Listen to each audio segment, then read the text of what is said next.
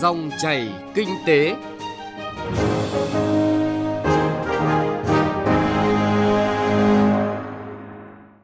Biên tập viên Thu Trang kính chào quý vị và các bạn. Cảm ơn quý vị và các bạn đã đón nghe dòng chảy kinh tế thứ ba ngày 19 tháng 2 năm 2019.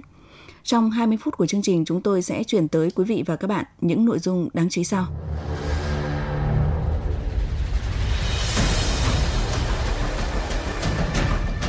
Cải thiện môi trường đầu tư kinh doanh phải thực hiện thực chất. Nhiều doanh nghiệp dệt may đã có đơn hàng hết tháng 6 năm nay. Chuyện thị trường với nội dung rượu không rõ nguồn gốc, hậu quả khôn lường. Ngoài những nội dung vừa nêu, chương trình còn có những nội dung đáng chú ý khác. Trước hết là phần điểm thông tin kinh tế.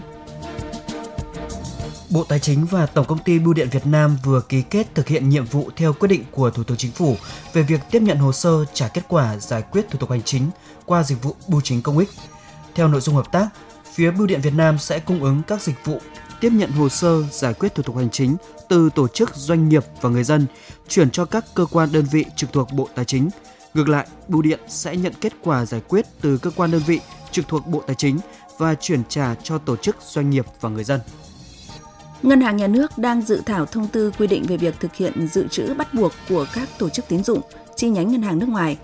Tiền gửi huy động tại các tổ chức tín dụng nước ngoài phải tính dự trữ bắt buộc là các loại tiền bằng đồng Việt Nam và ngoại tệ theo quy định. Đối với ngoại tệ, cơ sở tính dự trữ bắt buộc sẽ được quy đổi thành đô la Mỹ để duy trì dự trữ bắt buộc. Tổng cục Đường bộ vừa báo cáo Bộ Giao thông Vận tải về tổng doanh thu tại 57 dự án BOT và 63 trạm thu phí trong năm 2018 là hơn 12.000 tỷ đồng. Với kết quả này, doanh thu từ các dự án đến hết năm 2018 là hơn 47.000 tỷ đồng. So với trước Tết Nguyên đán, lãi suất ở một số ngân hàng hiện tăng thêm 0,1 cho đến 0,3% tùy kỳ hạn. Bên cạnh việc tăng lãi suất, các ngân hàng cũng liên tục tung ra chiến dịch khuyến mãi kèm theo để hút vốn 89% người tiêu dùng được khảo sát yêu thích và 93% người tiêu dùng được khảo sát thường mua, sử dụng các sản phẩm trong nước. Đây là kết quả khảo sát của Hội Doanh nghiệp hàng Việt Nam chất lượng cao.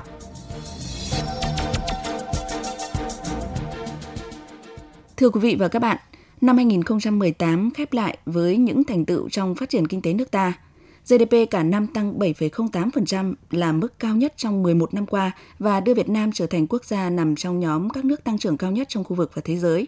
Tuy nhiên, mặc dù tăng trưởng kinh tế đạt mức ấn tượng nhưng những yếu kém nội tại vẫn còn hiện hữu. Phóng viên Bá Toàn phản ánh nội dung này. Năm 2018 là năm thành công toàn diện của kinh tế Việt Nam. Dù tăng trưởng GDP ở mức cao, song nền kinh tế vẫn bảo đảm ổn định vĩ mô, theo tiến sĩ Đặng Đức Anh, trưởng ban phân tích và dự báo Trung tâm Thông tin và Dự báo Kinh tế Xã hội Quốc gia, trong giai đoạn tới cần tập trung vào ba trụ cột lớn là phát triển kinh tế tư nhân, cải cách thể chế và môi trường kinh doanh, khoa học, công nghệ và nâng cao năng suất lao động.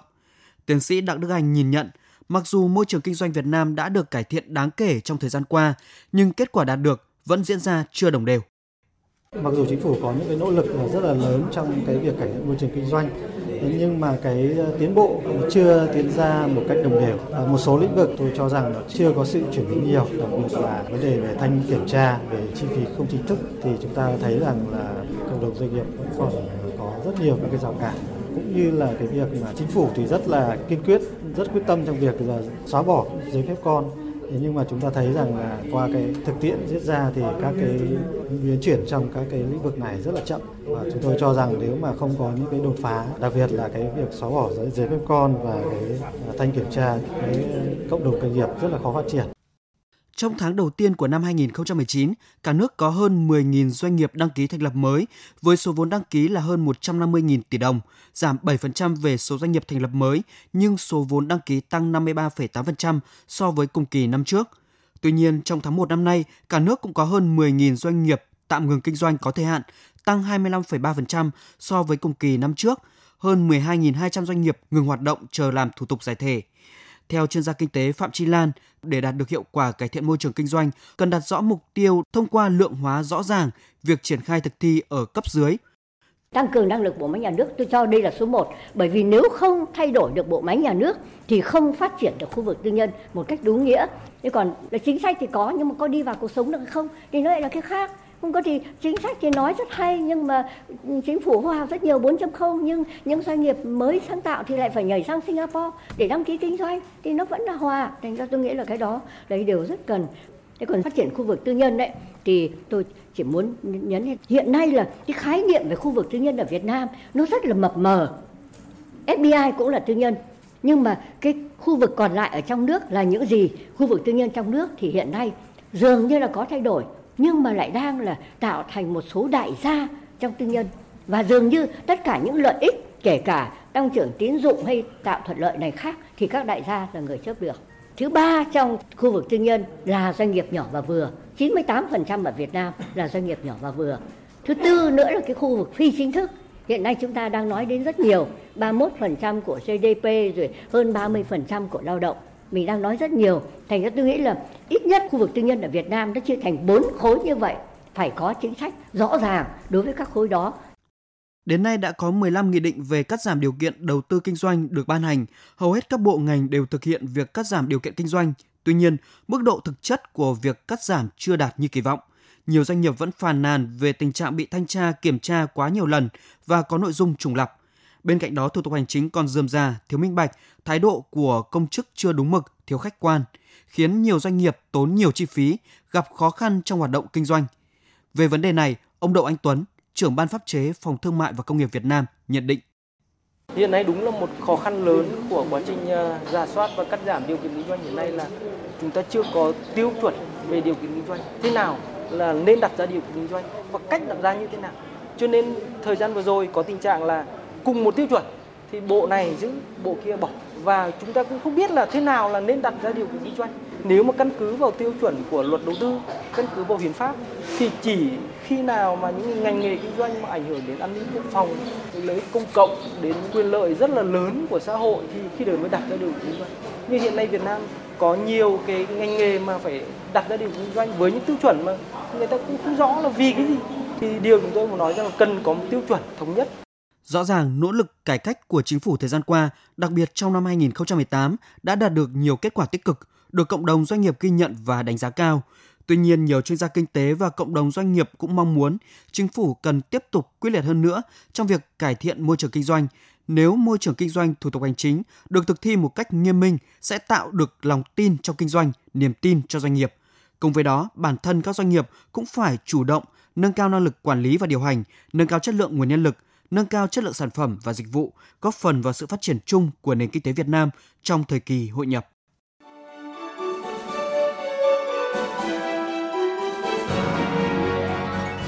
Dòng chảy kinh tế, dòng chảy cuộc sống.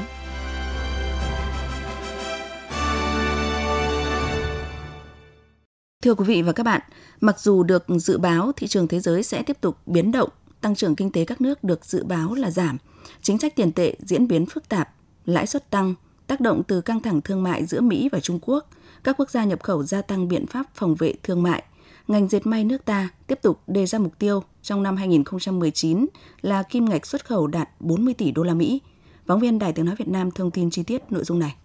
Năm qua, kim ngạch xuất khẩu dệt may đạt hơn 36 tỷ đô la, tăng trưởng hơn 16%. Lần đầu tiên, Việt Nam đã vươn lên vị trí thứ hai về kim ngạch xuất khẩu toàn thế giới –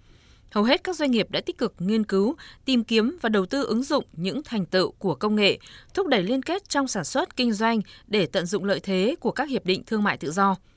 Theo ông Lê Tiến Trường, Tổng giám đốc Tập đoàn Dệt may Việt Nam, năm nay dự báo ngành dệt may sẽ không khởi sắc về cầu khi dự báo các nền kinh tế lớn tăng trưởng đều thấp hơn, xu thế thắt chặt dòng tiền tại các quốc gia nhập khẩu vẫn tiếp diễn. Ngành dệt may còn đối diện với những tác động của căng thẳng thương mại Mỹ-Trung Quốc – Mặc dù vậy, dệt may nước ta vẫn đặt mục tiêu cao. Ông Lê Tiến Trường cho biết. Đến giờ phút này cái ngành dệt may Việt Nam tất cả các cái doanh nghiệp lớn, doanh nghiệp vừa thì gần như 100% có tất cả các loại chứng chỉ đánh giá của các hãng. Tức là vào một nhà máy sẽ thấy là có chứng chỉ RAP, có chứng chỉ SA, có chứng chỉ môi trường và bây giờ còn một lượng doanh nghiệp rất lớn là có chứng chỉ về Green Label. Green Label là sản xuất xanh. Thì số lượng này cũng làm cho là cái chuẩn mực của cái ngành Việt may Việt Nam trong tất cả các nơi đặt hàng là tương đối tốt rồi gần như chúng ta khắc phục về cơ bản cái câu chuyện mà chúng ta vẫn nói rất nhiều năm đấy là câu chuyện làm thêm giờ nhiều bây giờ xu thế là làm đúng 48 tiếng nghỉ hoàn toàn chủ nhật và những đơn vị tiên tiến thì làm có 44 tiếng tuần. Thì đây cũng là cái mà phát triển bền vững là người lao động thấy rằng là ở ừ, đây không phải là cái ngành mà làm từ 7 giờ sáng đến 8 giờ tối, rồi không phải là làm không có chủ nhật nào cả. Thì cái sức hấp dẫn đấy nó làm cho cái chuyện bắt đầu thu hút, ngay cả ở những trung tâm, vẫn có được lao động là tương đối. Thì ở đây bắt đầu có đến câu chuyện là ngành dệt may đang xây dựng lại cái hình ảnh của mình trong nhiều năm và đến năm nay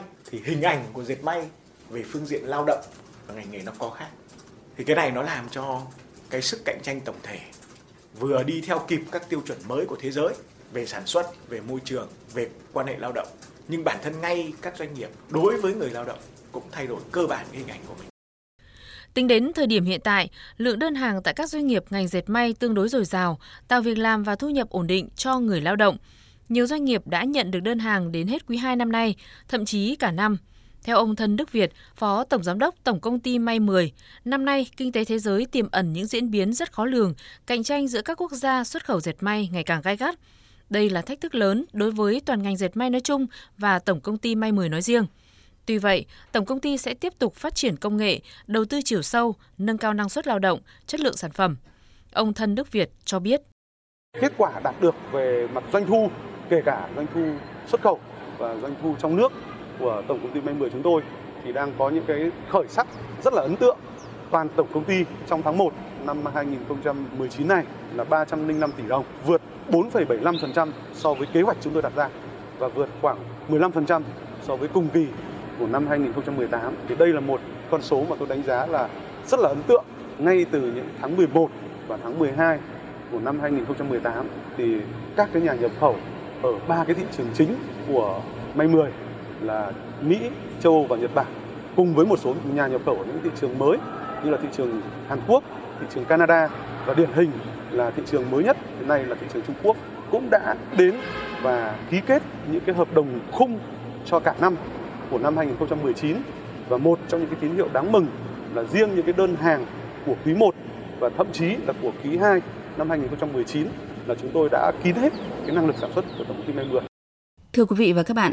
năm 2019, ngành dệt may nước ta tiếp tục có đà tăng trưởng tốt. Tuy nhiên năm nay sẽ là một năm nhiều thách thức.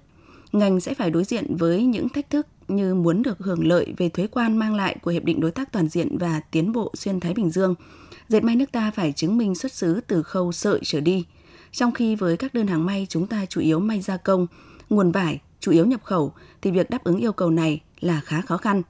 Bên cạnh đó, cuộc cách mạng công nghiệp 4.0 cũng có tác động lớn đến ngành dệt may, buộc ngành phải thay đổi và đầu tư mạnh mẽ cho thiết bị cũng như nhân sự. Cùng với đó, nhà nước cần có hỗ trợ về cơ chế chính sách, đưa ra các biện pháp cụ thể để khuyến khích phát triển công nghiệp phụ trợ, phát triển vùng nguyên liệu, phụ liệu đặc thù cho ngành dệt may, tạo điều kiện để doanh nghiệp phát triển. Quý vị và các bạn đang nghe dòng chảy kinh tế được phát trên kênh Thời sự VV1. Tiếp theo là thời lượng dành cho chuyên mục Chuyện thị trường.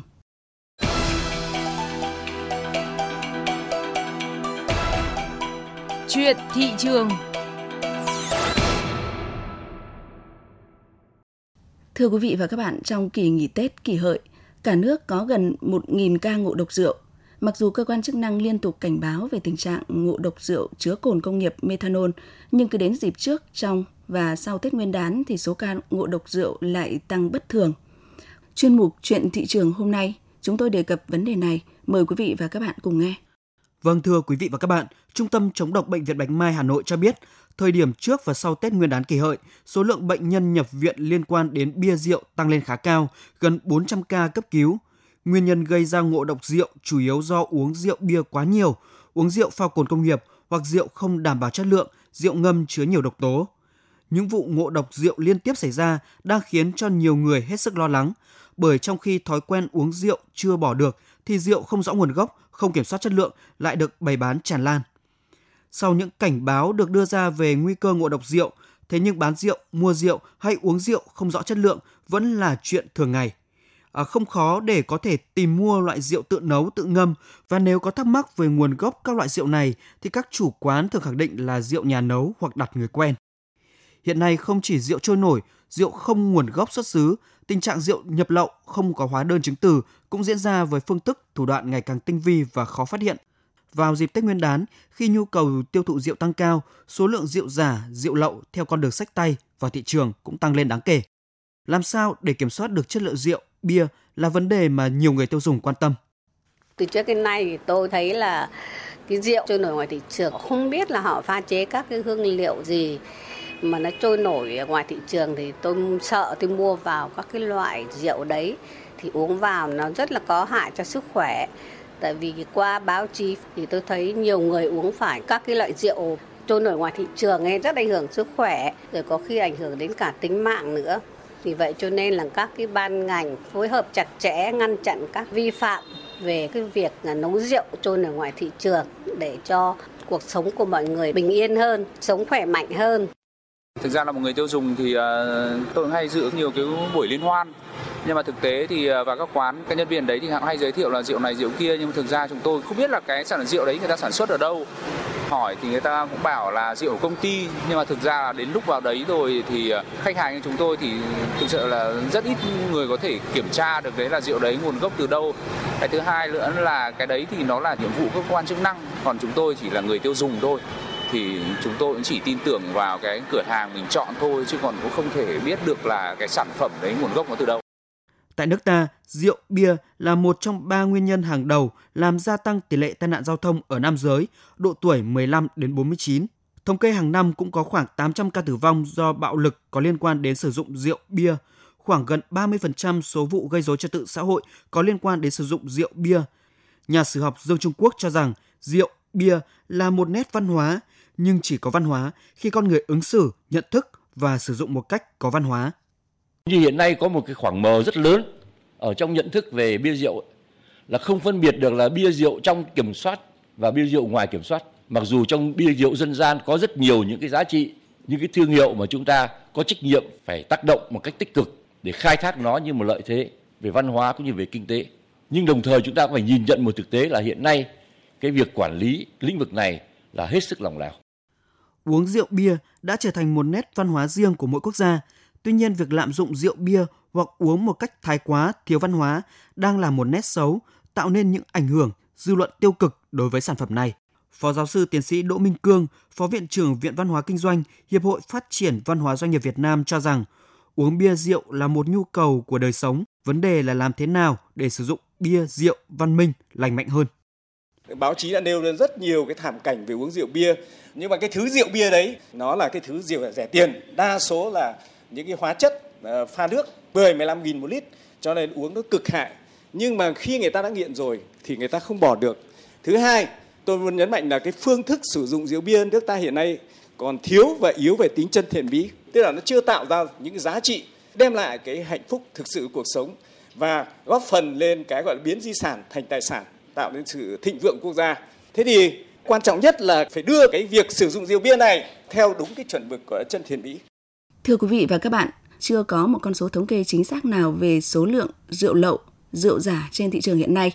Nhưng thực tế, những vụ việc bắt giữ rượu giả, rượu lậu thời gian qua đã cho thấy thị trường đang diễn ra hết sức phức tạp, tinh vi và ngày càng khó kiểm soát.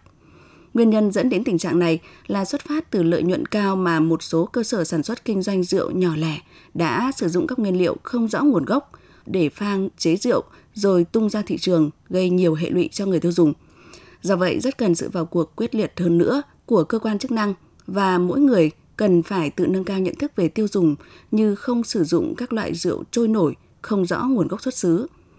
Chuyện thị trường cũng đã kết thúc dòng chảy kinh tế hôm nay. Chương trình do biên tập viên Bá Toàn cùng nhóm phóng viên kinh tế phối hợp thực hiện. Kính chào tạm biệt và hẹn gặp lại quý vị và các bạn. Thông tin nhanh, chân thực, phân tích sâu những diễn biến thị trường, vấn đề kinh tế. Các chuyên mục hấp dẫn, cà phê doanh nhân, chuyện thị trường, kinh tế số. Dòng chảy kinh tế phát sóng lúc 9 giờ 5 phút đến 9 giờ 25 phút và phát lại vào 13 giờ 25 phút đến 13 giờ 45 phút các ngày từ thứ hai đến thứ sáu hàng tuần trên kênh Thời sự VOV1 của Đài Tiếng Nói Việt Nam. Dòng chảy kinh tế, dòng chảy cuộc sống. Dòng chảy kinh tế, dòng chảy cuộc sống.